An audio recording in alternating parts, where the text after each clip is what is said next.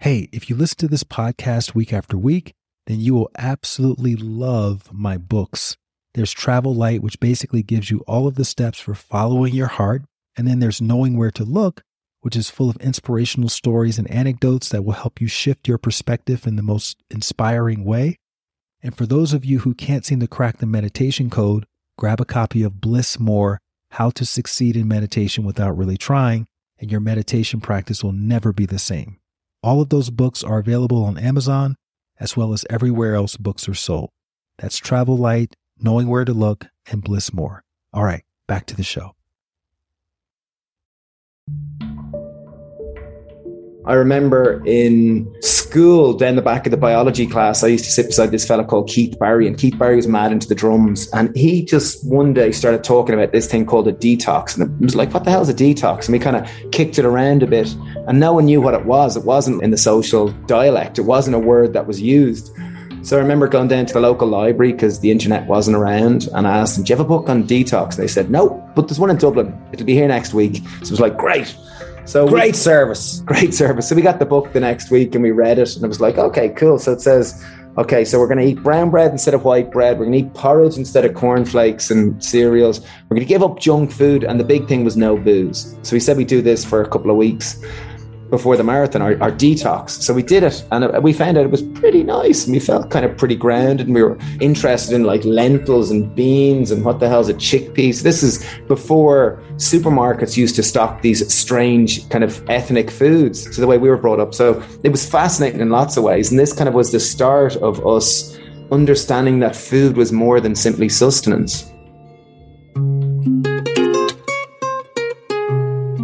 Hey there, it's Light Watkins. Welcome back to the Light Watkins Show. If this is your first time here, I interview ordinary people who have taken extraordinary leaps of faith, often in the direction of their path and their purpose.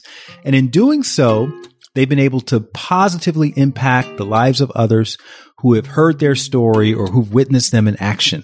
My guests today are my very first identical twin guests. They hail from Ireland, and as you'll hear, they've taken the plant-based world by storm over the past several years. Their names are Steve and Dave, otherwise known as The Happy Pear. That's P E A R, like the fruit. Steve and Dave are in their forties now, but when they were traveling the world in their early twenties, as twin power goes, while on opposite sides of the world, they both happened to switch to a plant-based diet within a week of one another without realizing that the other one had gone plant-based. And from there, the Happy Pear seed was sown. Currently, they promote a healthier, happier world. And get this, every single morning for years, they have cultivated community around rising early and heading to their local beach to catch the sunrise and take a dip in the ocean. And yes, even in the winter months, which can be quite cold in Ireland. The Happy Pear runs cafes. They have several plant-based products in grocery stores throughout Europe. And they've produced a handful of best-selling online courses and plant-based cookbooks. And it didn't start that way. They started very, very humbly with just one cafe and a pretty awesome mission. Their latest book, which is The Veg Box, ten vegetables, ten ways, is awesome. It's literally a book of one hundred recipes made out of these ten vegetables, and it's the perfect collection of easy and accessible recipes for vegans, vegetarians, or really anyone who's looking to eat more plants in their diet. I think you're going to get a lot of value from listening to this episode. You're going to fall in love with the Happy Pear, and you're going to find their story extremely inspiring. So without further ado, let's get to my conversation with Steve and Dave of the Happy Pear.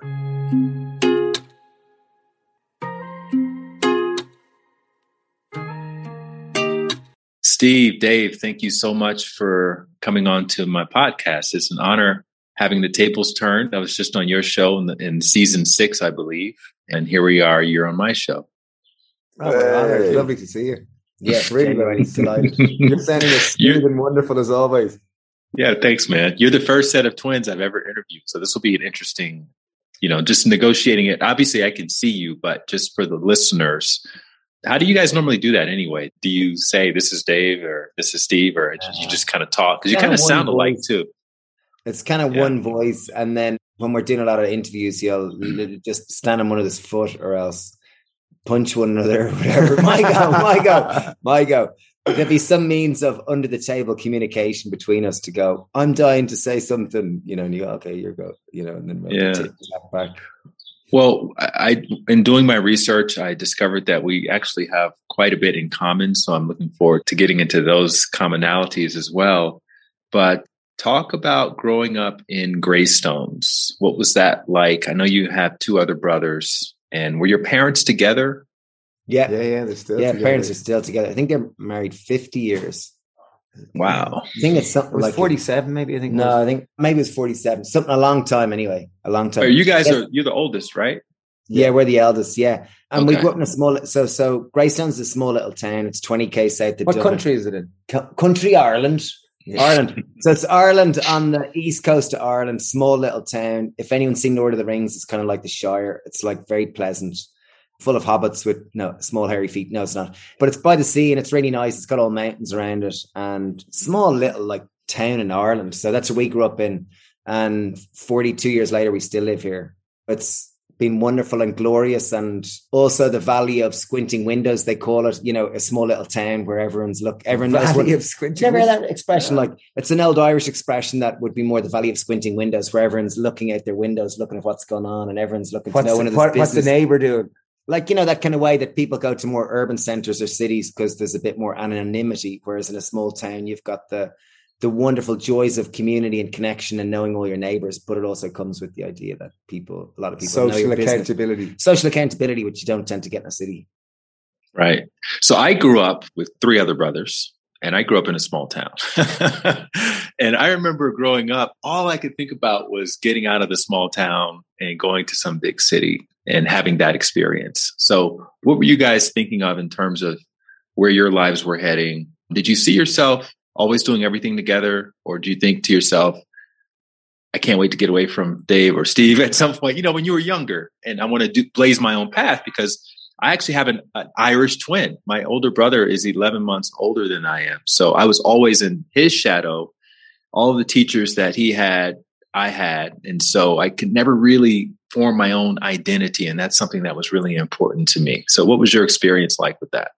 I think being a twin, you just, by the very nature of it, you're, you're blessed. Or if you chose to see it another way, you could say you're cursed with this joint identity. You know, for the majority of my life anyway, and Dave's too, it's like, not hello, Stephen, or hello, David. It's which one of you we're greeted with. Which typically. One of you? That was more your name. So, so there is part of it, like, like it or loathe it, you're kind of, this is part of the identity that we're born in this existence.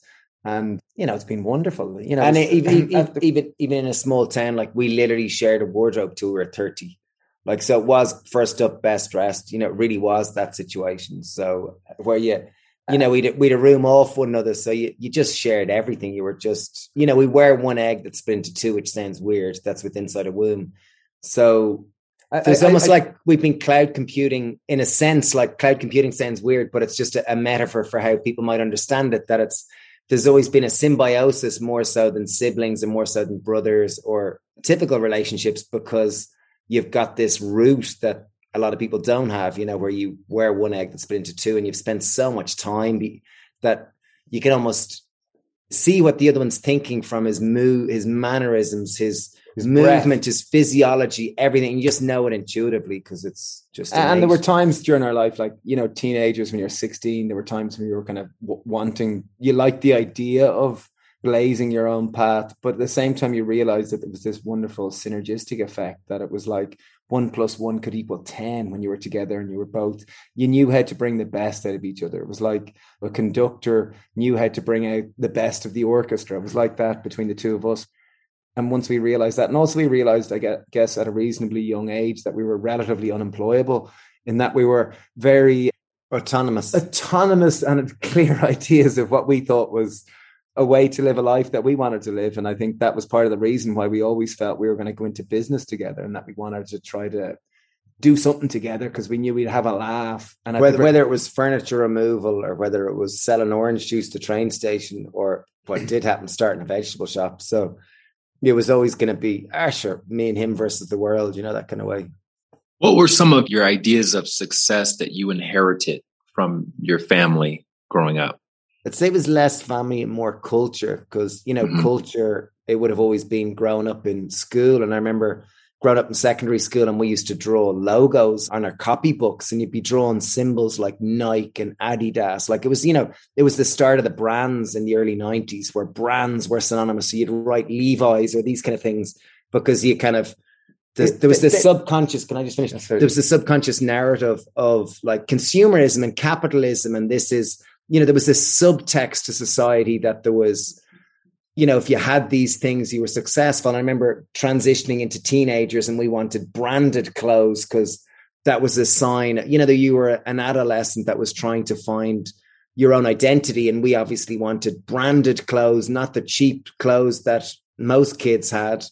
So I guess that the narratives would have been that the same ones that most people, like we're forty-two. So growing up in the eighties, nineties was that materialism. The more things you had, the more successful you were going to be. And that was the likely narratives in spite of it. And that wouldn't have come from our parents. Our parents were both. It was just culturally really like we both did business separately. Actually, it was the first time where we were we we technically had to separate and have some degree of a divorce. Was we both applied to do the same college and university, and we got different points, so we had to go to different colleges. So that was kind of like the first separation, the first divorce, which, you know, in lots of ways was challenging. But at the same time, I think there's enough inertia that you you were so used to having this support system that it always meant that you just felt like it was there, even when it wasn't there. But at university, studying business, it's very much, you know, heralded. Like there was one lecturer, I remember he used to lecture financial management, and he was all about how much money he had. And all the lads used to kind of idealize and go, oh my God, the wealth he has. And he just flew in by a helicopter to give this lecture. Oh my God. So it was really celebrated kind of wealth and success, or what, quote unquote, you know, materialism, if you start climbing up the material ladder. And even being, being these like, obviously being an identical twin, we're super competitive because you've always been competing for everything, like competing for dinner, or competing for a rugby ball, or competing for a tennis ball, or competing for your mother's love and attention. When people say they're competitive, it's like, no, you're not.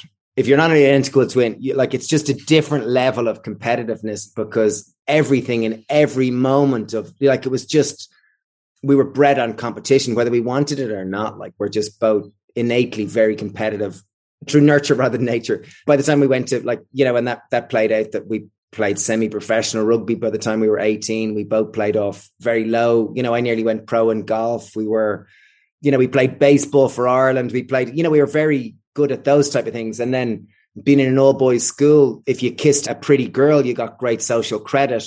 And that was how the kind of social pecking order used to work in an all boys school. So when we were in the later years of school, you know, obviously if you kissed a pretty girl, so obviously we got quite competitive about that. That was another means of expressing yourself and trying to climb up the social pecking order. And then we went to university, and it was all about, as Stephen said, the subtext was if you make loads of money, you're going to be happy. So we very much being hyper competitive, identical twins was like, you know, Steve was all about, if that lad Richard Branson has a private island, like, well, then Dave, right, this is it. By the time we're forty, we're going to have three private islands, three private islands. We're going to have planes. This is it. We're going for it. I'm going to be a stockbroker. You're going to be a stockbroker too. And we're going to just divide and conquer, right, Dave? Like, and that, that would have been the plan in business school. And then by the end of it, both of us not, neither believed it anymore. Like, we really just didn't. We just, there was a sense of a slight hollowness or a slight, I don't know, an emptiness. It just, we didn't believe it anymore. And Steve turns to me just after we'd finished university. Steve turns to me and says, I'm going away traveling. I'm going to Canada. I've got a one-way ticket. I'm not coming back till I'm happy, and you're not coming with me. And that was dun, it. And, dun, dun. and that was, that was our first kind of divorce, as it would be, that we both went their separate way to see what life had on offer. And really, it was the start of the whole unraveling of the social paradigm of materialism and money and things, you know, the collection of things will ultimately make you happy. And that was the start of our own individual journeys of seeing what else life had on offer, really, and what felt true for us.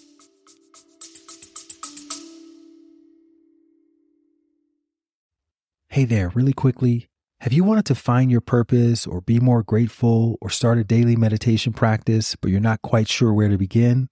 Well, if inner work is like a drop of water, the happiness insiders dot com is like your ocean. That's my online community where you can learn real-world techniques for cultivating more fulfillment from the inside out. So whether it's learning how to manifest abundance or access your potential or overcome fear or even just start walking every day, I've got a blueprint for you, which means you no longer have to use any more shoddy guesswork. And you don't have to use the lone wolf approach to improving yourself. For a small accountability fee, you'll get community, you'll get accountability directly from me, and you'll get comprehensive instructions for getting your meditation practice off the ground. And for my podcast listeners, you'll receive thirty percent off of the All Access Pass if you go to the happiness insiders dot com right now and use the promo code HAPPY. Again, the happiness insiders dot com. Enter the promo code HAPPY and you'll get thirty percent off on a yearly All Access Pass, which gives you access to dozens of inner work challenges and masterclasses, such as my one hundred eight day meditation challenge, which has an eighty percent completion rate. Plus, you get to join me live for weekly meditations on Zoom and much, much more. That's the happiness insiders dot com. The code is HAPPY. All right, back to the episode.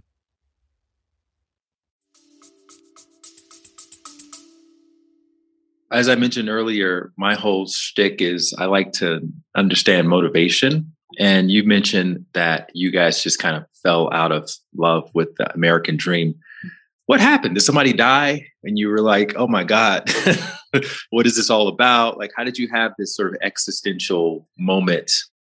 I think there was always a degree of frivolousness that possibly we were allured by with the idea of kind of materialism, and that ultimately there was a deeper part of ourselves that we knew that was there, but that we were probably afraid to sit with because we were so busy and so entertained and distracted. And it was only, it, it was only a small little voice that was there. And it was like, I, I remember we were traveling around through Europe, and I remember on a train, I remember meeting this guy who kind of clearly had been traveling for a long while, and he was a real searcher for meaning in life. And I remember he was telling us about this Vipassana meditation course. And I remember thinking, wow, that sounds cool to like hit these states of like pure bliss in silence. Wow. I remember being intrigued by that and the concept that there was more to this game of life, and that possibly it wasn't a kind of, you get to be really wealthy and then you get to the next level, like a computer game, that there's possibly, you can look at it in many different ways. And I guess that it was, there's secret doorways or whatever to, you know, and, and I guess that's what each of us are fumbling around, looking for these doorways to a greater sense of ease within ourselves, because pain and suffering with our current minds and most of our mental states is just part of daily life. And I guess most of us are looking for deeper sense of connection and meaning within ourselves. And most of us play out the cultural, certainly we played out the cultural paradigm of, you know, drink loads of beer, go out and get drunk, try to meet a girl or a boy, whatever your preference was. In our case, it was always girls, and then try to get social recognition. And that was kind of part of which we thought were the pathways to greater happiness. And that, that this is in our early, you know, our late teens and early twenties. And then we both went away traveling separately just to see what else life had on offer. And that was the first time we had been away without the social support. So we both realized there was, we were interested in total different things, you know. And, and it was beautiful in that, like when we first went traveling separately, it was quite vulnerable. You were quite exposed. You, it, this was pre-social media. So you didn't have a phone. You didn't have this digital shadow follow you around. It was like, there was an anonymity. When you arrived in a place, it was like, people really didn't know who you were, and they couldn't search who you were, and they couldn't. So you were, it was like, who am I going to be this time? Maybe I'll, maybe I won't be a jock. Maybe I'll actually try to be a musician, or maybe one of those spiritual guys. They look kind of interesting. Maybe I'll see what this thing called yoga is, or what the hell is meditation? You know, or curiosity. There was, there was a curiosity and a social freedom, like where you could kind of go, where do I want to be? And who do I want? What, like, how am I going to define myself now? But I guess, but I guess without going too ephemeral, it was more this journey started with going away separately. And it was a whole, we left as these two meathead, like as in meat and two veg, loads of pints of beer, semi-pro rugby players that had just studied business, that used to do male modeling because it was great to pick up girls. And this was, this was who we thought we were. And we went away traveling, and over a period of two years of traveling separately, we ended up both changing to adopting a vegan diet, giving up alcohol, getting into meditation and yoga, growing long hair, strong offensive body odors. And then two years later, we come back and we decide we want to start a vegetable shop to change the world. So it was it was quite a, a journey of transformation and quite a period of change within ourselves, internally as much as externally. Like the external change was largely just to kind of tell our, our, our home community that treat us differently. We've changed. I, I don't want to be treated the same. So in essence, like to go, you said you like to know the, the mortar between the bricks. In essence, our kind of, our paradigm had shifted being from material success to be much more about community, health and happiness. We found this gave us a lot more meaning and we well, felt a lot more lit for ourselves. And that's probably looking back, we can put words on it. But during that time, you're, you know, you're clutching around, following your gut and following your nose for what seems like it feels right, you know.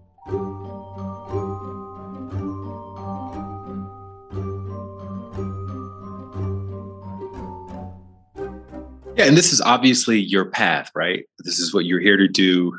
Everyone's pretty clear about that, just being around you. But let's go back, before we get into what's happening now, let's go back to Whistler. And Dave, I'm not sure where you were at that time, but I know you both were exploring vegetarianism. And I want to talk about what your trailhead was to vegetarianism yeah, so, individually. Um, So Steve here, I was, it was only when we kind of finished university, a friend, Tommy. When was that? When that was, was two thousand. two thousand yeah, around two thousand, two thousand one. A friend, mm-hmm. Tommy Kelly, was turning forty. And Tommy was, you know, at the stage, at that time we were twenty. And Tommy kind of said, lads, I wonder would you be up for running a marathon for my birthday to celebrate? And we thought, great. Because we were a good friend with Tommy's son, Gareth, and he was a great runner. And we were always, you know, very sporty. We were a bit like greyhounds, just loved to run. Um, so we thought, great. And this was in the summer and the marathon was the end of October. And I remember mom was really proud that we finished university and I'd just done a master's. It was like, wow, well done, lads. So she bought us a ticket to go traveling around Europe. At the time, it was called interrailing. You had this train ticket that enabled you to take the train to Czech Republic. Oh, let's go to Poland. Where we go today, today, today Holland, or where we go. So it was, there was wonderful freedom. And we kind of forgot to train for the marathon. This was through September and we just got drunk and we chased international women. And uh, we came back early October and it was like, shit, Dave, we've a marathon in thirty days. We forgot to train. It's like, oh yeah, we really should train. I remember in school, down the back of the biology class, I used to sit beside this fellow called Keith Barry, and Keith Barry was mad into the drums. And he just one day started talking about this thing called a detox. And it was like, what the hell is a detox? And we kind of kicked it around a bit. And no one knew what it was. It wasn't like in the in the social kind of dialect. It wasn't a word that was used. So I remember going down to the local library because the internet wasn't around. And I asked them, do you have a book on detox? And they said, no, but we, but there's one in Dublin. It'll be here next week. So it was like, great.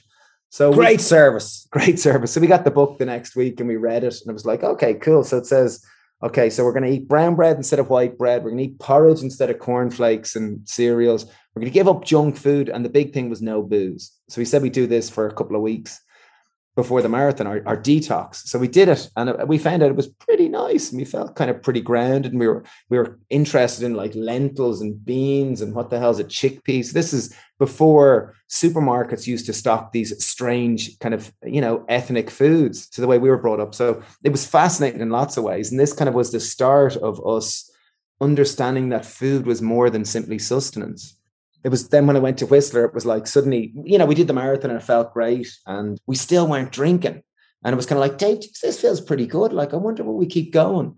This was the end of October and we thought, well, maybe let's let's do it for another month. And we did it for another month and felt good. And then December was coming and we were meant to meet the lads. So like we went to an all boys school. So the lads were, you know, it was real kind of macho men getting together. And what do they do? They get drunk and they, you know, do stupid things together.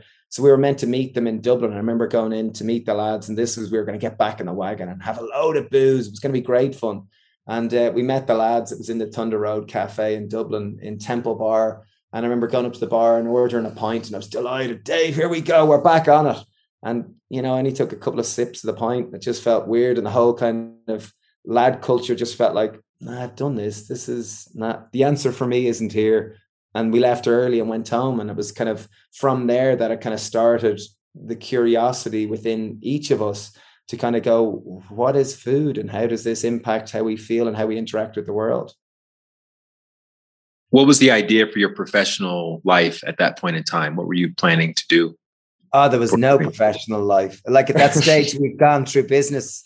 We'd studied business and gone, oh my God, I, I'm just don't believe it all. I I want to go away. Like there was no real professional. It was just, yeah. Were you making like, enough I, money with the modeling and stuff to pay your bills? Um, and to- I think we just, we'd loads of crappy odd, odd jobs and we'd do them to earn enough money. We were still living at home. So, and at that stage, university was free in Ireland. So we didn't have much costs, you know, so we saved up enough to go traveling separately. At that stage, I was twenty-one and I was, I went to South Africa to go, this is Dave, I went to South Africa to go see if I wanted to be a professional golfer. So I was playing off pretty much close to scratch in golf. So I went over and I joined a golf club over there with the idea of practicing for the winter and seeing if this was my path. And after about two months, I ended up selling my clubs and going, good luck, golf. I've had enough of that. There must be more than hitting a white ball in a hole. And I just wanted to see what else life had on offer. So kind of, I guess, started a bit Jack Kerouac style or Huckleberry Finn, you know, had a few bits of clothes in my back and wandered around and following my nose, really seeing where my path was really in life in terms of what interested me and what didn't interest me and what kind of people. And it was a kind of two year journey for both of us where we ended up traveling separately most of the time and realized that food and spirituality and community and all these things just started emerging. Really, it wasn't so much that we were looking for anything, but we were literally following following sense, you know, little subtle call, like you were just going little around breadcrumbs, following the breadcrumbs to see if it led to a chocolate cake or something, you know, it's that type of thing. And I guess we realized that I probably started with food, you know, we ended up changing them, but, you know, at this stage, there was no in- internet. So it was reading books, you know, I, I guess I found a book and the book was talking about healthy food. And I guess then I got more into that. And then I probably found another book and it was about eating whole foods. And then there was another book about raw foods or vegan and fasting. And I would have been more and more curious. And then it all crossed over into spirituality. And, and then sure, we were running, we were deep down that path after a while, you know, and realizing that yoga and meditation and spirituality and all these things kind of tied into it. And when you get a yellow car, you start seeing other people with yellow cars. And then the further we went down that path of getting interest in yoga and meditation, the more type of those kind of people we met. And yeah. You mentioned when you came back home, you had basically changed. You had become these sort of new people. You had these new interests. You were really excited about it. I had the same experience. I was hardcore vegan, came back home to Alabama. Nobody in my family. This is in the this is in the nineties, so you can imagine nobody in my family was in Alabama in the South was into any of the, any of that. They called all of my food bird food and whatnot. And I'm just curious, what kind of pushback that you all get from your family, from your other brothers? I know your friends thought you were a little bit weird because you weren't out drinking and doing all those things, but what was your family's response like? Oh, definitely not into it. They kind of thought, Jesus, lads, what the hell? You know, like, even though you told them on the phone, like, oh yeah, no, we're vegan now, Mom, yeah.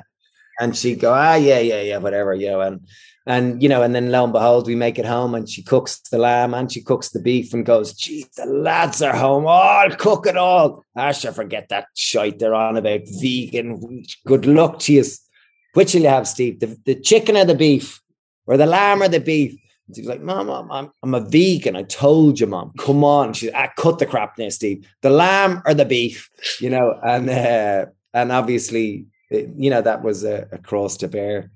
But certainly they weren't really into it at all from the start. And I, I think it was a lot easier because there was two of us. It gave a lot more, I guess, support for the vulnerability and the weirdness. What we were, the weirdness is in the weirdness as in we wanted to eat a vegan diet amongst a family, which were all carnivores, not carnivores, but we're just not in, not they, vegan yeah, not in any way. We're just normal Irish yeah, food so, choices. So I, I think having the two of us gave a lot more support to, but I guess over time, once they kind of saw, and then, no, I was just going to say, and I guess that, that gave us realizing that, you know, here we were, we had changed our own lifestyle and our own habits. And then we realized that, and this wouldn't be rationally, this was just subconsciously realizing that, oh my God, like if we, there's no way we're going to be able to battle this storm by ourselves. So Steve had the idea, why don't we start a vegetable shop or why don't we start something which is like, you know, what we want to find, like, you know, the places that we used to, when we were traveling, we'd be trying to seek out like kind of veg shops and whole food places and plant-based places that kind of had a whiff of spirituality in them and had a community. And it was this type of thing. It was like, why don't we start a veg shop and start like a center for the revolution? You know, and that was probably what the lang- type of language we would have used.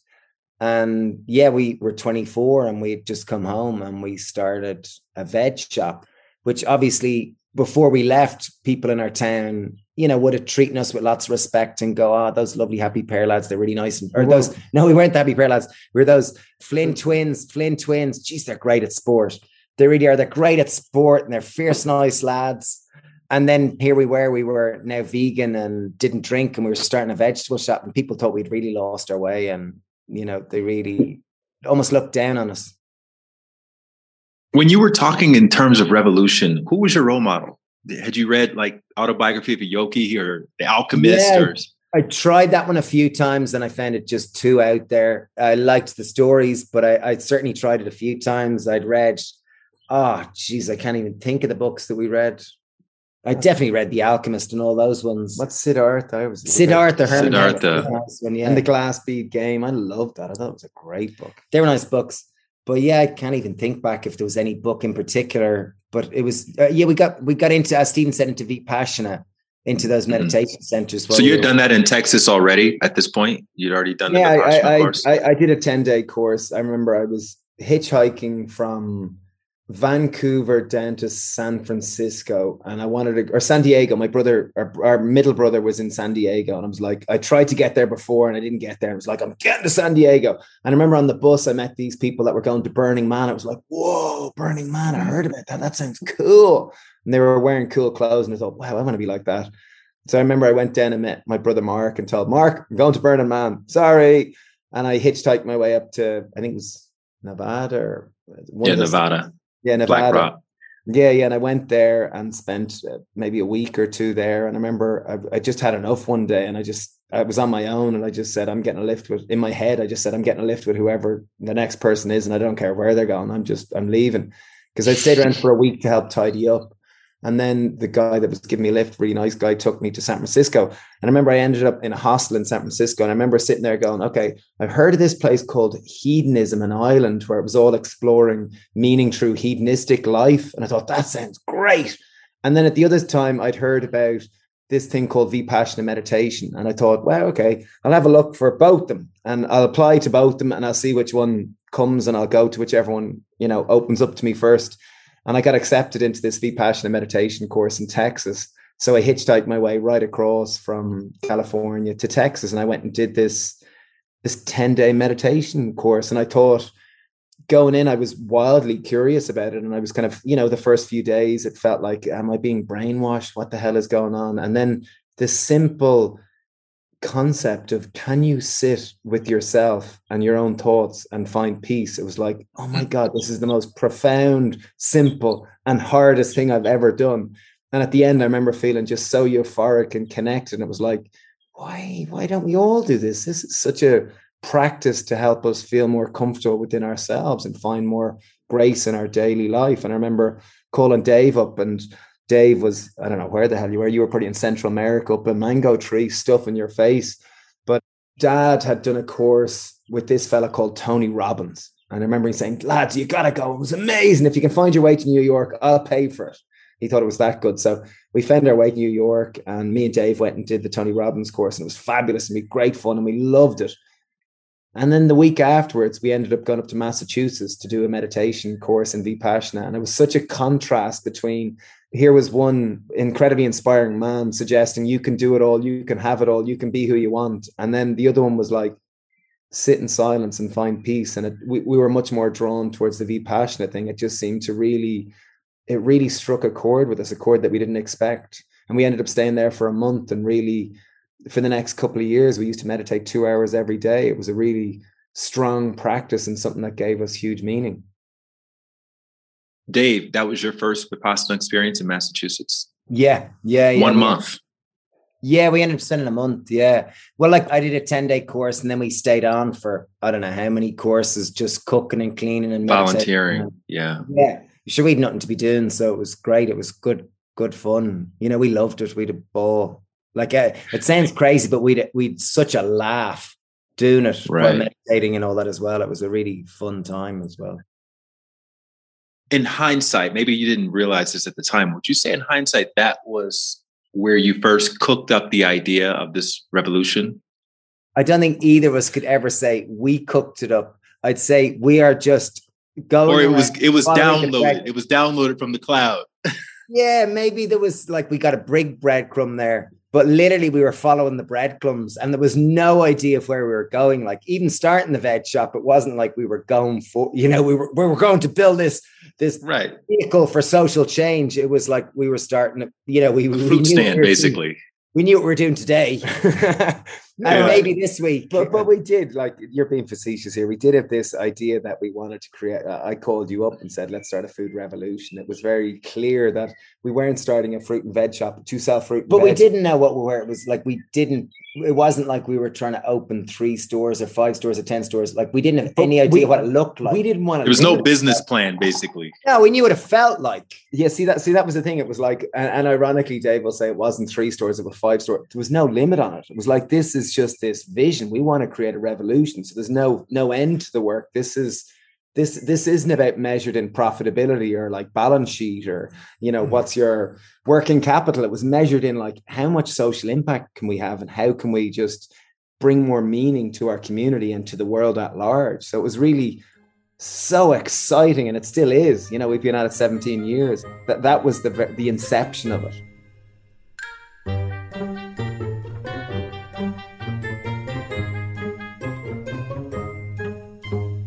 All right. So you had an M B A. Yeah, M B S. So I did a master's in business studies, specializing in e-commerce. So you have the idea, we're going to open up this thing. What's the first step? What's literally, what's the first thing you do? You come up with a name? Did you have the Happy Pear at that time? Did you find a location? Did you get that, that one hundred thousand dollars loan right away? Like, how did you decide to tackle this? I think you walked into the local veg shop and asked your man, would he sell it? And he said, everything's for sale at the right price. So I was like, oh, okay. We might have a clubhouse here. And then I think we went to the bank. It was two thousand four. So we did a business plan on the back of an envelope. There was, it was the Celtic Tigers. There was loads of money around. So Celtic Tiger, for those of you who don't know, was a time in Ireland when it was huge economic boom. And, the and, boom, and it was, was a lot so of easy to get money. So we were able to borrow a hundred grand very easily to kind of mm-hmm. take over this little vegetable shop. And we ended up calling it The Happy Pear, but we nearly called it Flinner's Fruit and Veg for Social Change, because really baked into it from the very start was the idea of, you know, it really was about social impact and about trying to get people to eat more veg, to build community and inspire people to live happy, healthier lives, which sounds like something out of Walt Disney. But we gave porridge away for free. We used to talk in local schools, which sounds quite normal now. But back then it was like seventeen years ago. It was quite a it was quite a different kind of way of doing things, you know. What did you want to do differently than whatever the person who you bought the shop was doing with their fruit and vegetable? Well, they were shop. selling vegetables. We were selling a better way of life. So it was okay. a fundamental difference. Talk about the difference in, that, in those two. Well, well, most people probably have heard that analogy of, you know, you've got the person built, you know, there's like a guy carrying bricks and he's kind of going, oh, what do you do for a living? And he goes, oh, I just fucking carry bricks all day and it's so annoying. And then you've got this other guy and he goes, well, I just like, I carry bricks to my friend, or he's like slightly up the food chain or whatever. And he's carrying bricks and he's putting more down or whatever. And then the third guy's like skipping along and he's like, I'm building a cathedral. And I guess, I think it's more your perspective on what you do as much as what you do. And I guess we were never selling vegetables. We were always changing the world. Like that was what we were trying to do. I remember, ironically, we used to fill out the central statistic office. So it's a government body who was trying to, you know, keep stats on the industry in Ireland. And I remember I used to, for some reason, I started filling out those forms. And when you start filling them out, they seem to send them to you every fucking month. And I remember they'd always ask, what's your profession? And I was, I'd always write revolutionary. And I'd always go, why the hell don't they have revolutionary up in this? Because like, for us, it really wasn't that we were selling fruit and veg. It was like, we and, and looking back the- now, we were very naive and like foolish or whatever. But that was the that was the reality of where we were at then. You used to also say that instead of I'm going to work, I'm going to play. We still say that we're going to play. Right. Shop, going to play. So, shop. Talk a little bit about the way you decided to approach business, yeah. having had all of your experiences and what you were going to do differently. Well, I guess it was like most people starting a business would do a business plan, and they've got a structured and a strategy and projected earnings and costs, and they've done all their spreadsheets and all sorts of things. We didn't do any of that. We didn't do it. And, and yet our training was all in that. Like we didn't do a, the tiniest bit of that. Like we didn't just, it was, it really was about, it's, and it sounds so twee, but it was so ignorant, so stupid, really, you know, but uh, it really was about trying to change the world. And our world at the time was our own little town. So it really was about trying to get people to eat more veg, trying to bring people together and inspire more people like into a more positive way of life. You know, we, we didn't like, it, it really was like feeling around in the dark for figuring out what it was. But certainly we had found through changing our own diet and lifestyle and the way we were living, our own experience of well-being had changed hugely. And I guess it was about how can we share this gift, or how we can, we felt like we found a big breadcrumb and we wanted to share it with more people. So how did you imagine it playing out back in the early days? Did you think people were just going to come and it'd be word of mouth, everyone's going to love it, and then somebody's going to hear about it in London, and then we're going to... No idea. We, we no idea. True. We, we were, were having a ball. The thing was to have so much fun today. Like, I think it was like literally about, like, we just had so much fun playing shop, like literally getting in our little van, driving into the fruit market at four thirty in the morning, rocking around the, the market, buying vegetables, coming back, setting up shop. Yeah. And then seeing who was going to come in today and who you're going to meet and the chats. Who are you going to wag your tail to and just have a ball with. And, and then, and then what we found was because we were having so much fun, there was so many other people wanted to help you. They just wanted to help you, and they didn't want money. Like, they just wanted to help you. They wanted to be involved. Geez, lads, you're having a ball. How can I help you? And we found there was so many people kind of helped us find our way and helped chart a path. Pierce was one of your first people who wanted to help you guys? Pierce was, yeah, Pierce. There was loads of people, like there was loads of Spanish people and Siobhan and people that would be off for the summer, and they'd say, oh, listen, you can just pay me in vegetables, like, or you don't need to pay me, like, I'll just help you, like, you're... You're so far off the mark here, lads. I'll just, I'll help you a little bit. It's so filthy, like, you know, or whatever it was. You know, it was just people realizing that we could do with a help, and we were that, that probably, we were very well intentioned, but probably we could do with a little bit of the pencil being a sharp, bit of guidance or whatever. Four thirty in the morning, fruit stand. Talk about how that sort of dovetailed into your morning routine. Yeah, I guess it's evolved over the years because. I guess even, even then when we used to go to the fruit market, this is for the first kind of decade, we used to go to the fruit market at four thirty in the morning, one of us would, or Mark would, and we used to get up at three thirty and meditate before it, which was really, you know, sadistic. But we used to do that, and then we'd meditate in the evening or whatnot as well.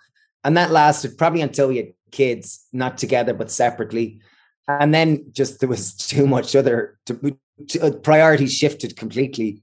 I guess having kids, you're just fighting the storm for the first couple of years, but I guess we were used to early mornings, and that was, we realized the joy of early mornings and, and early the, to- the peace and the silence and the kind of, for ourselves, you know, everyone's different, but for us, it, it, it provided more space to, to connect with ourselves and to feel more grounded in it.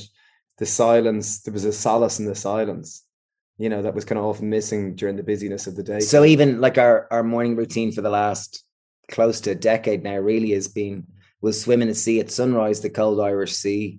And sunrise changes. So in summer right now, sunrise today was five twenty-four. Uh, the peak of summer, which is June twenty-first, or the summer solstice, it'll be four fifty a.m. And then in winter, the winter solstice typically, which is June twenty-first, September or December twenty-first. December twenty-first. It's actually December twenty-seventh. If technically, as someone who watches the sunrise every day, it's about eight forty-seven. So it really does change. So our morning routine tends to evolve around the sunrise. So, you know, in summer, typically we'll get up and go swim first, and then go do some degree of training or meditation, and then go back to the family. And then in winter, typically we'll get up and train first, maybe meditate, and then go swimming, or then have breakfast and then go swimming. But I think the importance of a changing routine is nice. Like it, you don't get too stuck in a rut, like, because the time changes, you can't get too comfy. You know, you can't have your, I get up at six thirty and I meditate, and then I do my yoga, and then I drink my lemon water, and then I do my gratitude journal, and then I do my ten jumping jacks, and then it's ten o'clock, and then it's nearly bedtime, and I'm nearly finished. My, you know, you, you can't have this completely structured routine, which in one sense is great, and in another sense it's frustrating, because when you find you've got one that you like, then it changes again, you know. But but it's it's it's wonderful in that the act of seeing the sunrise and swimming in the sea really connects you with the seasons. The changing of the seasons connects you with nature. It's a wonderful symbolism or metaphor for baptizing yourself in the water and overcoming a, a fear together, and coming out and feeling like these little penguins drinking tea, drinking warm tea, shivering, going. And and, and maybe, Steve, like we swim in the sea, and and there's a whole group of us that do it, swim in the sea at sunrise, and there can be up to a hundred or more, you know, more that can, we, we've done events where there can be, you know, a thousand people, but typically there's somewhere between five and thirty or forty or fifty people. And we swim at the sea at sunrise, and it's a really lovely communion. I'd say communion, because the root of the word, you're doing something together. And at that hour of the morning, it is quite peaceful and calm, and people typically aren't chattering. They're quite, most people are kind of, oh, I feel tired or whatnot, but it's quite a mindful time in the morning. And then you don't want to get in the sea. You're kind of facing your fear first thing in the morning, which I think is such a beautiful metaphor, because I'd say three hundred sixty-four to three hundred sixty-five days of the year, I don't feel like getting in that sea. I don't want to get in the sea. It's not natural. I go down there and I go, why the hell do I do this? This is stupid. Like, it's so cold, and do I have to do it? And it's rain and it's windy and blah, blah, blah, blah, blah, blah, blah, blah, blah, blah, blah. And then I get in the sea and I hit that water and I just go, oh my God, just feel it. And every day I get out of that water and go, I'm surprised at how incredible I feel. I'm like, whoa, that's amazing. And I'm honestly surprised, like, about how it seems it strips away the boring adult that's whinging about things.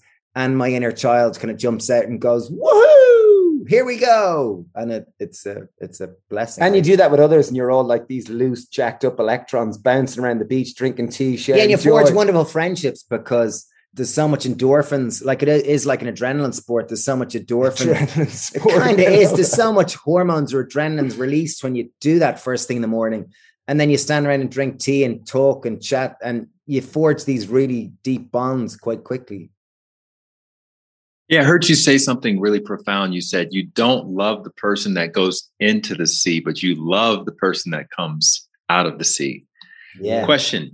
Are we talking like just a quick little, let me go dip my body in, or are we talking swimming out two hundred meters and then no. back, or what is it? What is the routine? It, it, it depends on the time of the year. So in winter, it's technically called ice swimming, because the water, like, it's moving water, body water. So it, it can only get to five degrees. That's the coldest it can get, but it's freezing. Like, sometimes oh. we say it's like getting into like a million shards of glass, because it feels like it's so cold. You're not sure if you're you being don't know burned. If, you don't you're, know if it's hot or cold. It's just this very intense sensation. Feeling. But it's it's just so electrifying, whatever the heck it does. And, and in winter. So, so, but to answer your question, it's just a dip. I'd say half of the year it's a dip, and then the other half of the year it's a slightly longer dip, and then it gets into a swim when it gets warmer. But typically the dip, you'll go in and your breath is like... You, you start hyperventilating, and typically you'll stay in until your breath calms and until you normalize with it. And that's, which is only forty seconds, I'd say. It's more like a dip than a swim. Yeah. So we're not complete whipping ourselves. Like, so there's no wetsuits being worn at any uh, point. No. Yeah. So this has become a movement. You guys started making porridge for people. Would you say that this is something that really helped to spread this revolution? This idea of, hey, come and join us. Because, you know, you posted the thing that time, you had one hundred fifty people turn up, and now it's become this whole thing. Yeah, yeah. I guess like nowadays, like even today, there was someone, there's two lovely friends from Germany, and then a, a lovely girl from London came over. So regularly people from all over the world come and join us for yes, the simple act of Scotland. The day before, there was four women from London. So there's lots of people kind of show up and go, oh, that seems like something fun. I'd love to go do that. And, and so again, people do just show up randomly. From it provides that lovely, I guess, in a time when loneliness and disconnection is extremely prevalent, it provides a simple, free, accessible means with which to kind of commune with others, commune with nature, and suddenly go, wow, the simple things in life really do and can the, provide me with significant meaning and a feeling of connection and belonging. And the type of people that get up and swim at sunrise are a certain type of people, like, and I shouldn't say it's a particular type, but it's maybe at different stages. There's a certain life. Zest for life. You know, you wouldn't get everyone to do it because it's, it's uncomfortable. It's not present. Like, it's not particularly, it's not like you're swimming in the Caribbean. It's getting into the Irish Sea, and you don't know if it's going to be sunny or rainy or windy. And it never it never lets you down. There's never a day you get in there and go, geez, I wish it. And the, one of the beautiful things about it is that no matter where you're at in society, if you're someone that's perceived as really successful and someone who isn't successful, you stand there in a pair of togs and you're all scared. You're all like little babies that don't want to get in. And then you come out and you just feel extremely equal. It's really good for human dignity that we're all equal. We're all unified. And something that's glorious about it is that it's not like most of us typically have friends, which are our own peers. You know, they're the similar, you know, we all go to school at the same age groups and our friends growing up are typically the same ages. But the type of people who we, who we swim with are just such a mixture of ages from and different seventies countries. And sixties and fifties and forties and thirties and twenties and sixteen year olds. And it's just, it's such a diversity of humans that it's really enriching, I think. Yeah, it's very enriching in terms of, you know, if you think of your microbiome as a collection of diverse microorganisms, and the health of your own immune system is directly correlated to the diversity of the microorganisms within your gut. I think it's the same within, as a community, on a macro perspective, the diversity that we have in terms of friendships and relationships, probably the more resilient we are, possibly. Possibly, that's now a, a half-baked theory. Were you guys making your loan payments in those early days? No problem. Yeah, I think we paid it back. Uh, we must have paid it back because we're still in business. Um, but it, no, at, at times, like for the first number of years, we were very ir- financially irresponsible. We kind of didn't measure the business really in terms of financial profit and loss, and you know where we were at. And yet we had, you know, a, a number of years of training in that in that discipline. We kind of, uh, I guess I, I I remember going to, I don't know if you've ever seen that movie, Patch Adams, um, with, with what's his name? Robin, yeah, Robin Williams. I remember finding my way to Chicago. I'd met some at some egalitarian commune that he spoke at this school called School for Designing a Society. I thought, wow, that sounds cool. And I remember going up there and meeting some fella called Mark, and he said they were doing a summer month down in Patch Adams' community Gesundheit. called Gesundheit in North Carolina, and I remember finding my way down there. And I spent West a month. Virginia. It was West. Okay, yeah, somewhere anyway, West Virginia. And I went and kind of, you know, it was a, a month long exploring the concept of, you know, how can you use business as a vehicle for social change? And I remember I was I was hugely intrigued with it. And I remember I think it was a lady called Judy Wicks who started this cafe called the Black Dog Cafe. She had said that money is a bit like manure. You pile it up nice and high and it smells of shit, or it smells of dung. But if you spread it out amongst the community, you can encourage so much to grow. So I think money, although we had been trained in the art of capitalism, ultimately within ourselves, we wanted to kind of encourage more community and more togetherness. So money really we'd seen as a bit, bit almost against it, because I don't know, it was initially, but over time we learned that if we want to be a business within capitalism, profit is okay. And you need to, if you do want to sustain your business, you need to run a financially responsible business. So it, it took the best part of ten years to make peace with that, but we've made peace with it now. Yeah, we've been in business nearly eighteen years, and it's gone from where we started with a little vegetable shop, and I guess it reached a high of two hundred and something people working with us, but now it's back down to about one hundred. We've got two cafes and a shop and two farms and coffee roastery, and we've got five cookbooks and a sixth one coming out next month, and we've online courses and sixty food products in a thousand stores in Ireland, so like hummuses and pestos and granolas and ready meals and Super Value and Central around Ireland. So it's, and then we've online courses. Yeah, we so we've got so we, we've been very diverse in terms of our activities as well, in terms of how we can support yeah. people to yeah even at the moment we were we were talking about it earlier. We kind of got quite the spectrum in terms of a diverse business. We have, you know, we've literally started a regenerative organic farm, so we have our hands in our soil in the soil, and then the other spectrum, we've an app coming out, you know, at the end, later at the end of the month, so it's quite in September, and in between we've all facets of, or many of the facets of a food business. So it's yeah it's quite a fun, diverse adventure. What are your natural roles that you sort of organically grew into as, as business leaders, or as leaders of this, this movement, this revolution? Is one of you more interested in finances, or the other one more interested in managing people, or anything like that?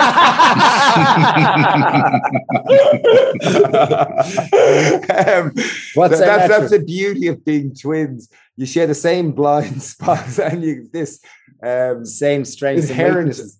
By and large. By and large. But do we have specific roles? Yeah, we do. No, it'd be much better if one of us was clear on numbers and one wasn't, but we're both a bit like two dancing ponies, or we're both kind of like, we both typically like a lot of the same things. And I guess as two people that are good with vision and good with dreams and don't really see boundaries and like being up and seeing where we're going and steering what's going on in strategy and and like starting projects, we're very good at those type of things. And a lot of the things in between we're less good at.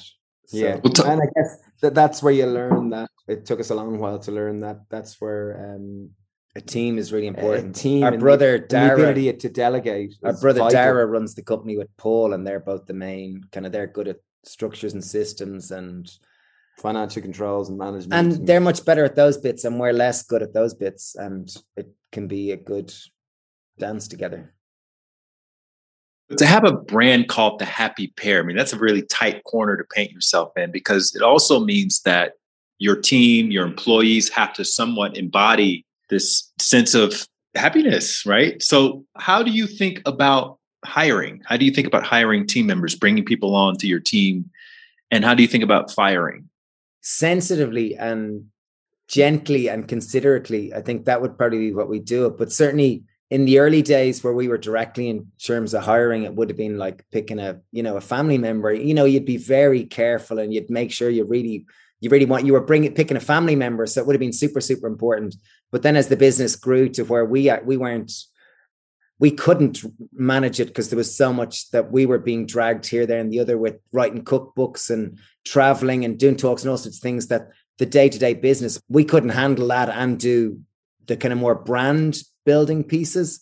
So our brother and others kind of took on the hiring bits, because we had a production facility where you're making pestos and hummuses. So you've got kind of production kitchens, and then you've got chefs, and then you've got people cleaning pots, and then you've got people serving customers, and then you've got people working on the farm, and then you've got other people in computers, and you've got I T systems people. So there was such a diversity of people that you needed. A diversity of skills. But but in essence, like, I, I guess to answer your question more directly, you know, I always like Richard Branson's kind of expression, hire for attitude, train for skill. And generally, even Jamie Oliver, who we used to work with in London when we first started doing YouTube, his team would always say that, you know, typically someone that you'd enjoy sitting beside for a long haul flight.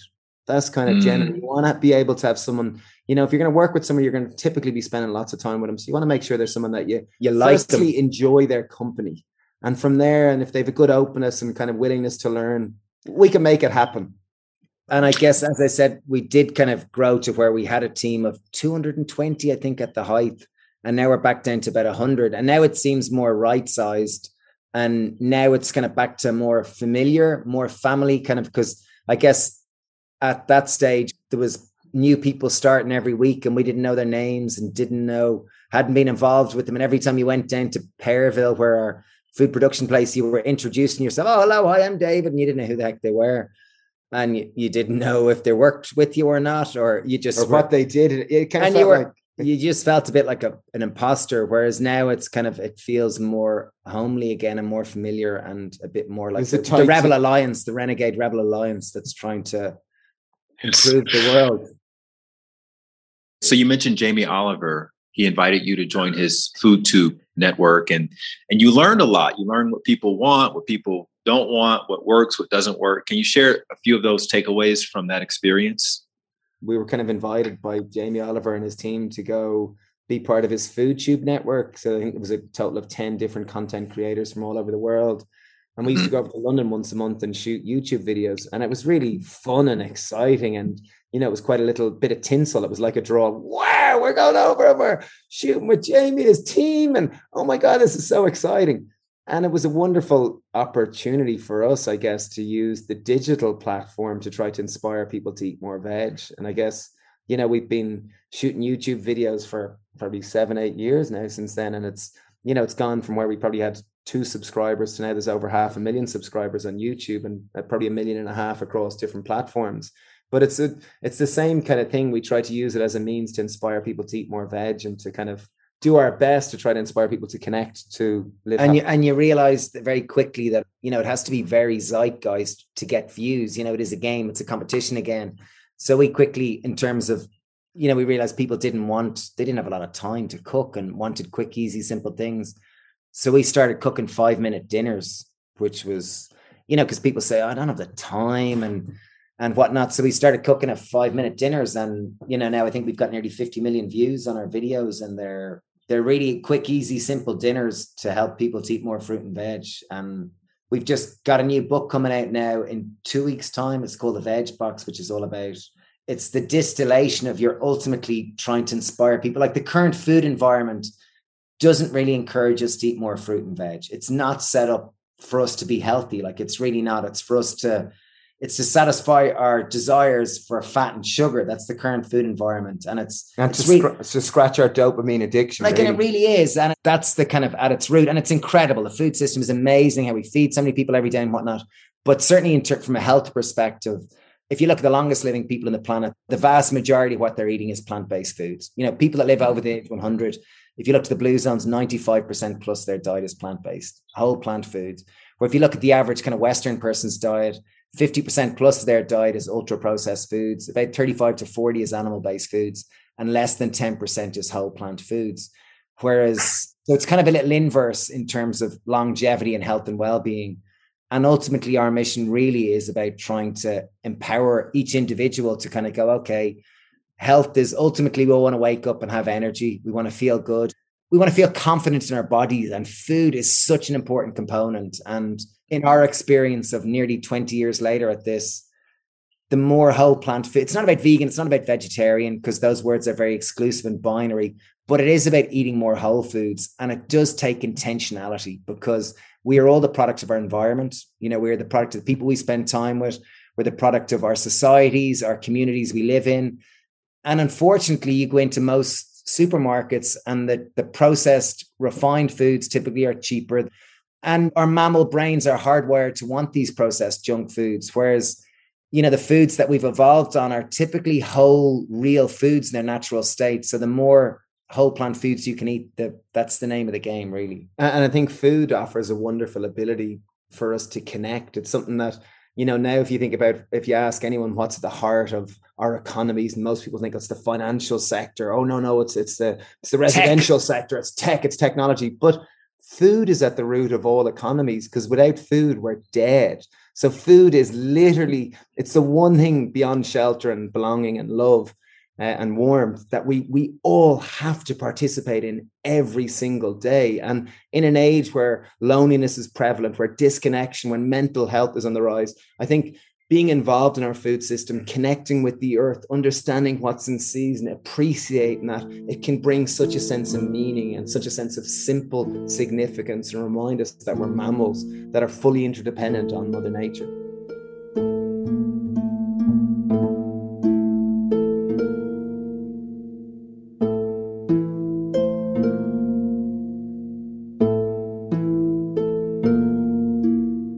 I love the idea. It's genius. So basically, the subtitle is ten vegetables, ten ways. So what does that yeah, mean? What are the vegetables? Well, the context is that, like, you know, people will often go, oh, my God, I don't have enough time and it costs so much. I'll just eat the pizza.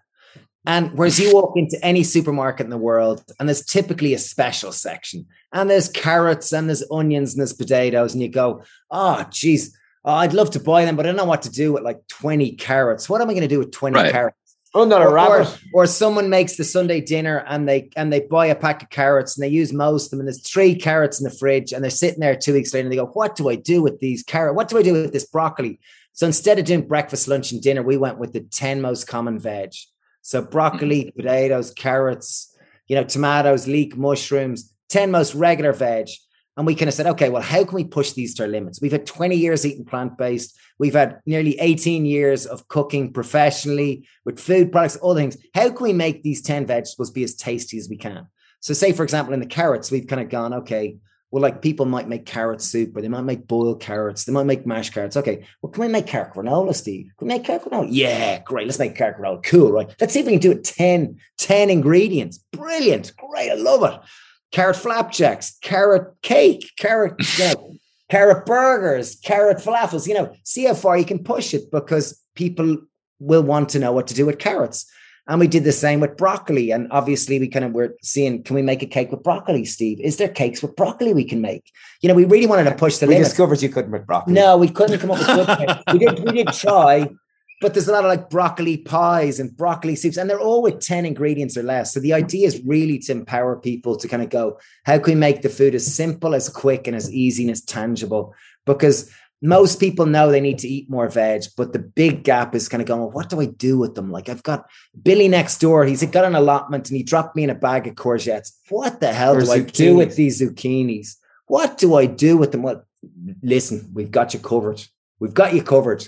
Courgette cakes, and there's, you know, courgette falafels. There's courgette fritters. There's, you know, there's a million different things you can do, but it's, it's really tried to make, we've tried to write the short letter here where it's simple and digestible.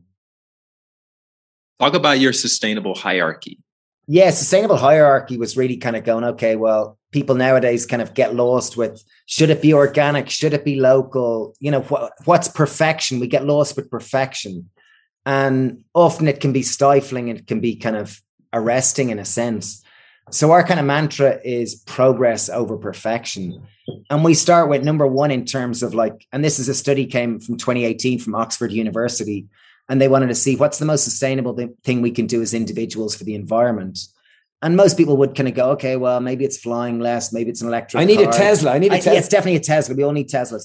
But uh, what they realized is that the single biggest thing that the, at an individual level was to eat a plant-based diet, or as plant-based diet as you can, because, you know, there's so much embodied energy in our food choices. And each of us as individuals has a choice. Every time we, we choice of going, okay, you know, am I supporting one type of food system and I'm forming one type of capitalism or another? And I guess number one in terms of our sustainable hierarchy is to try to do your best to eat as plant-based as you can. Like as plant-centric, it does. It's not an all or nothing type thing. It's not if you eat a piece of chicken, you're off the team. But it really is about trying to do your best to eat more whole plant foods. Like number two, we have to try to eat a variety and a diversity. The American Gut Project, which was one of the big studies done in terms of microbiome and gut health, they wanted to find out why we're the big levers in terms of our gut health, because they realized that our microbiome, our gut health, it impacts our immune systems, it impacts our mental health, it impacts every organ in our body. And they found out that if you eat more than thirty different plant-based foods in a week, you're going to be superpowered. Your immune system will be will function better. Your mental health will function. They found a correlation between a diversity of thirty different foods and better mental health. And typically it's only one in one hundred twenty-five people that actually hit that thirty different types of fruit and veg a week. Number three was to prioritize local. So people, can, you know, it's to kind of people get caught with, should it be local? Should it be seasonal? Should it be whatever? It's like, on our sustainable hierarchy, it's local. Obviously, locals can have less miles, less embodied energy. So it doesn't matter if it's organic or non-organic. Or- and also there's a beautiful thing about eating in season. We live in this age now, you know, you can order things on your phone from sitting on your couch. You can, we're, we're, we're super disconnected. And like, say, you know, my wife, she's from Poland. We, we go over there typically, you know, during summer. And my parents-in-law have a wonderful veg patch and they grow all their own food. And there's something beautiful about, like, we only eat raspberries when raspberries are in season. And when you mm. eat them in season, you gorge on raspberries and they're so special. And when raspberry season ends, you've eaten your weight in raspberry and you don't want to eat a raspberry for another year. And there's something beautiful about, like, the celebration of it. And then the, it kind of naturally comes to an end, versus modern day society. We can eat raspberries at Christmas when they're not in season and they've flown halfway across the world. So I think the more we can celebrate local, the more that we're working in harmony with our local ecosystem. And I guess at the core of a sustainability hierarchy is progress over perfection. Like, that has to be the mantra, because there is no perfect. We're all going to die anyway. So it really is about doing your best and trying to stack the deck in your favor. And it's thinking of the big boulders rather than getting lost in the pebbles in the sand. And yeah, trying to do local, trying to prioritize organic, trying to prioritize plant-based, but doing your best. You know, we're all going to die anyway, as we said. So it's about really doing your best.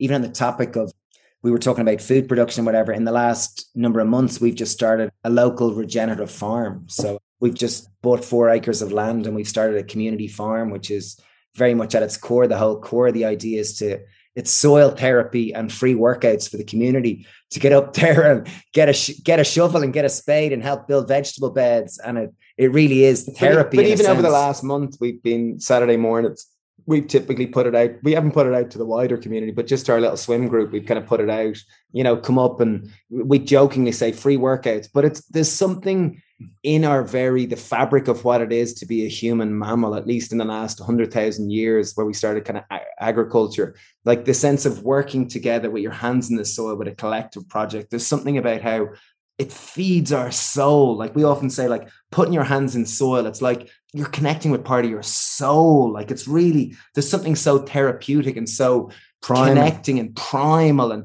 working together and having these conversations. And when there's kids running around and you're outdoors and the birds are chirping, and it just, you feel, it feels, you feel connected. You feel at ease. It feels like it's healing.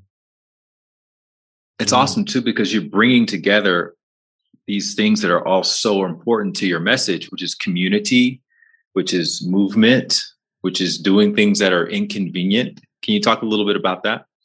Yeah, discomfort. Yeah, I think discomfort is, is, and I guess we we came across it by swimming the sea, you know, just discomfort, the importance. But, but, but even we experienced it ourselves, I guess, with years of, you know, athletic training, but even then, say, Vipassana meditation, sitting still. Like I, I remember the first time I sat a Vipassana course, I remember, I think it was day four, you were introduced to this idea of aditana sitting, to sit for an hour without moving. And I remember just it being absolute torture. It was one of the hardest physical endurance things I ever did. But over time, you became more comfortable with this discomfort, and it, it, it allowed you to kind of form a greater and it's not resilience. Saying, and it's not saying to be sadistic in any sense. But there is this, I think the modern day word is more, what's that kind of, there's a trendy word for um, stoicism, stoicism in itself. And it's a nice word. And like a lot of kind of people can kind of go, oh yeah, like it's a nice, you know, I think they sell more, sto- the rise in stoicism books has been massively over the last kind of five to ten years, because I guess society is set up for us to be comfortable, particularly Western culture, where we spend a lot of time sitting and we've warm beds and heated houses and food, we've so much food. Like life has never been more comfortable in the history of humanity in the Western culture. And I'm not saying this exclusively for everyone, but by and large it is. So discomfort is really, it's flexing that muscle. If you look at the longest living people, again, it's not all comfortable. It's, and, and, and if you look at, like if you look to the blue zones, they typically, they don't have cars. They got a cycle. They typically grow their own veg. They have their, they have their hands in the soil. They're crouching down. They live in multi-generational and, and even, homes. No, I was going to say more on the, the topic of like the, the contrast between comfort and stress. I think that's where you find the greatest balance and the greatest area of growth. Like if you, if you listen to some of the longevity talks, they'll say the importance of cold and heat and war, you know, running and inactivity, and the, the contrast between both kind of tend to flex our muscles and give us a better heart rate variability or greater bandwidth of capacity of dealing with resilience and whatnot. And certainly we found that with the sea and with movement and all these various things of facing your fear on a daily basis and the importance of showing up, because it's very easy to lie in bed and press that snooze button, and it's very easy to choose that donut over that piece of fruit, and it's so and easy to get sucked into and social it's so media. Easy to sit there and watch show after show on Netflix. But I think it's a muscle that needs flexing, and certainly we are very grateful for that. W- somehow it's it's happened where we swim in the sea every morning at dawn, and it's, as I said, every day I don't feel like it, but every day I get in that sea, it's like I've done the hardest thing I can do. I've faced fear and I feel like a better person, and it's downhill from there. I feel like I'm on the this, the water And side. I think you'll know yourself, typically say you're going to do a talk or an interview that you're nervous about doing it, and you could easily kind of want to quit. But typically on the other side of that discomfort is euphoria, is joy, is growth. There's the two sides of life, the night and the dark. And when we can lean into that dark or that discomfort, we can experience more of the light. And I think it's so, you can live straight down the middle of life, but I think it's only when you lean into that darkness that it expands your capacity to experience lightness. I was vegetarian and vegan for about fifteen years. I've been working out for over twenty years. I've been doing yoga for all that time, meditating for twenty plus years, surrounded in wonderful community and all of that. But I, I say that probably the most important change that I ever made was giving up alcohol when I was in my mid twenties. You guys haven't been drinking for a very long time either. What, what would you say? How, how would you say that has affected you? And, and what, what would your most important change be out of all the things that you guys are doing? Yeah, never. We never. We kind of forgot that alcohol was had a serious piece to play because it has been twenty years. Like we forgot that it is like it's almost like the checkmate kind of piece that certainly for us it was. It was it was the tool that catalyzed a certain lifestyle for us, and by moving that piece, and we didn't mean to. We gave it up for two weeks, and that two weeks has been more than twenty years now. So we never intended to. It just ended up. It it happened that way, but it certainly forced us to face ourselves, and it forced us to kind of have to embrace social discomfort and, and more realize with what was where was the authentic self, where is the real version of ourselves that what floats our own boats, and to play our own tune. All these kind of like I could use loads of different cliches. Cliches. You're doing great. But really, it's a in our own experience when we gave up alcohol, it forced us to have to go. Well, where is my meaning? Where do I find purpose? What kind of makes me feel more myself? And it forced us on that journey of realizing that food and community and spirituality and yoga. And it, it really was the springboard when we look back now that giving it up was, it just enabled all these other things. And it's been a blessing in our lives. And I'm not saying there's any problem with alcohol because everyone has their own individual relationship with it. But certainly we found it to be a kind of giving it up. Like, I think I remember being frustrated with, I'd have loads of ideas at the start of the week of what I wanted to do. I'd have loads of dreams and visions.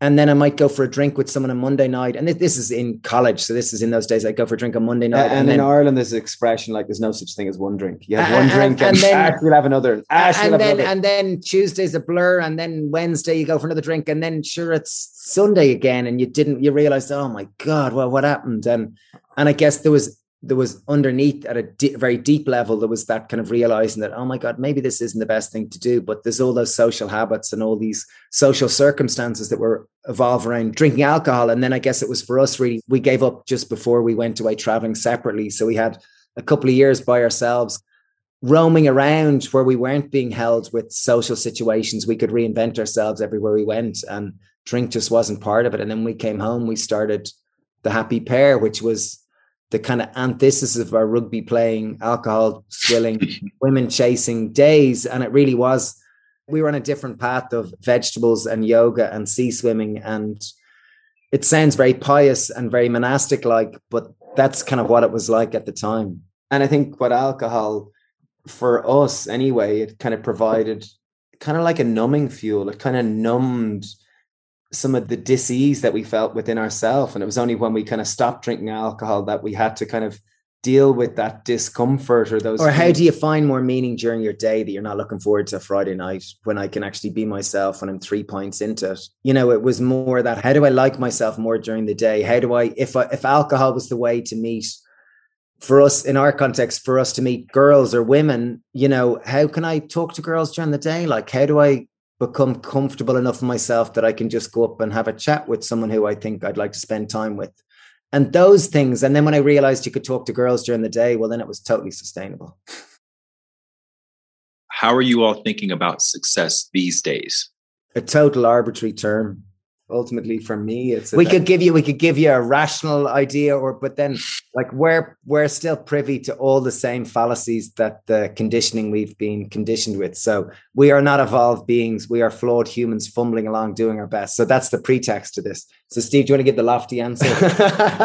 no, um, no. I, I at least where I'm at now, I guess it's to maintain clarity and connection to a deeper version of myself, and to uh, I don't know. I can go. I'd say I'd say we know there's more to life than beyond materialism and fame and shiny bright things. So it's on a daily basis. Success is becoming more at ease with ourselves and, and more accepting of all these flaws and fallacies within ourselves. And also, I think success is the ability to be present with the little things in life. Walking past the flowers and just admiring their beauty, seeing the way the light reflects on the leaves, seeing the flowers that are in front of you now, or seeing even joy in the challenges of life. I think that's success. And that's success. And saying that, like, as we said, we're flawed humans fumbling along, doing our best. And some days we're great at it, and other days we're not as good at it. So you all have been in the cafe book business, the social media business for a very long time. you both have families, both have kids. If you could go back and give your twenty-three-year-old self some words of wisdom from all of your years of experience, when you first brought up this idea of this revolution, what would you say? Slow down and revel in it all. It passes really quick. I'd, I'd say, go hard, go fast, get stuck in and enjoy it all. Well, there's the balance right there. Don't be afraid. You know the way, like, it's so easy to be afraid and to hide behind, whether it be alcohol or hide behind something. But I think get stuck in. Don't be afraid. Like, do your best to embrace discomfort while still respecting that sometimes discomfort is a survival mechanism. But do your best to find that balance with where you're putting yourself in a position where you can grow and to show how incredible you really are. Because no matter how much money or how much things you collect, ultimately we all have to live with ourselves and make peace with ourselves in each moment. So I think it's that reminder that, hey, the whole thing's a game. Like, really just enjoy the journey, keep on smiling, enjoy the whole trip, and take it easy and revel in it. What's the biggest misconception that people have about you guys compared to your real life? I don't know. I quite like the recent expression that what other people think of me is not my business. I, I like that in theory, but I don't know. I know people, people who come meet us, they go, oh my God, geez, you're even like, you're I didn't as- think you'd be like you are on social media. You're like just the same or even worse, like worse, even more like than mm-hmm. our, like people go, I didn't really think, I thought this was a show. Like, and it's like, no, we're just two lads running around having a good time, you know, doing our best. Generally, you know, that's generally what it is. We're quite happy-go-lucky, you know, being identical twins or whatever. Awesome. Thank you guys so much for coming on, sharing your story. I'm looking forward to getting my hands on the actual book book. I have a, a galley copy of it now. When is it out? We got our, we got the first real copies today. We literally opened it. So it's called The Veg Box. Comes out June the ninth. Yeah, we're really excited. We're really proud. And it really is all about inspiring you to eat more veg and to make it as simple and practical so that you waste less. Or we reckon you'll save back the cost of the book within three weeks of using it. Beautiful. And this is number six, right? Book number six? Yeah. Awesome. This is a short letter. Cool, man. Well, thanks. Thank you guys. I look forward to getting a chance to cross in person at some point soon. Maybe when I come over to Europe again, I'll pop up to Ireland. Everyone tells me how beautiful it is. And looking at your social media, it looks amazing. And I now want to go into the freezing cold water with you, which is not my thing at all. But, you know, hey, yeah. you, you're the average either, of the people you hang out day. with. Right. Yeah. Exactly. Exactly. Awesome. Thanks, cool. Like, thank you guys. You. Really lovely to chat to you. Really enjoyed it. Thanks, brother. Thank you again for tuning into my conversation with Steve and Dave. You can get their new book, The Veg Box, everywhere books are sold. And you should follow them on social media at The Happy Pear. And of course, we'll put links to everything in the show notes, which you can find at lightwatkins.com slash show. And if this is your first time listening to The Light Watkins Show, we've got an incredible archives of interviews with all kinds of luminaries. Everyone from director Ava DuVernay to Yoga with Adrian founder Adrian Mishler to the War of Art author Stephen Pressfield and many others who share how they found their path and their purpose. You can also search past interviews by subject matter at lightwatkins.com slash show. If you go to that page, you'll see a drop-down menu at the top of the page where you can search by subjects like people who've overcome financial struggles, people who've taken leaps of faith, people who've navigated health challenges. So if you're going through something similar, you can find other people who've already been through it and you can hear their takeaways and their lessons learned that may potentially help you as you're moving through that challenge right now. And again, you can get all of that at lightwatkins.com slash show. Also, don't forget, I have a YouTube channel. You can watch these interviews and put a face to the story. And you can hear the raw, unedited version of every interview in my Happiness Insiders online community. If you're the type of person that likes to hear all the mistakes and the false starts and the chit chat at the beginning and the end of every episode, then you can listen to all of that by joining my online community at the happiness insiders dot com. And not only will you have access to the unedited versions of the podcast, but you'll also have access to my one hundred eight day meditation challenge. And there's a one hundred eight day movement challenge. One way to support this show is to leave a rating or review for the podcast, which you can do really quickly by glancing down at your device. And on the Apple Podcast app, just go to the name of the podcast, click on it, which is The Light Watkins Show. Scroll down past the previous episodes. You'll see five blank stars. Just tap the one all the way on the right and you've left a rating. It literally only takes ten seconds. Thank you very much for that. And otherwise, I look forward to hopefully seeing you back here next week with another story about someone just like me and you taking a leap of faith in the direction of our purpose. And until then, keep trusting your intuition, keep following your heart, and keep taking your leaps of faith. And if no one's told you recently that they believe in you, I believe in you. Thank you and have a great day. If you want to get a little extra nudge when it comes to following your heart and taking leaps of faith and believing in yourself each day, then you want to sign up for my free daily dose of inspiration email. You'll join thirty thousand other subscribers who receive a short inspirational story or anecdote that's meant to inspire you to become the best version of yourself each day. You can sign up at light watkins dot com and you'll get your first inspirational message as early as tomorrow. Again, just go to light watkins dot com. You can sign up for free and you'll wake up each morning inspired to be the best version of yourself.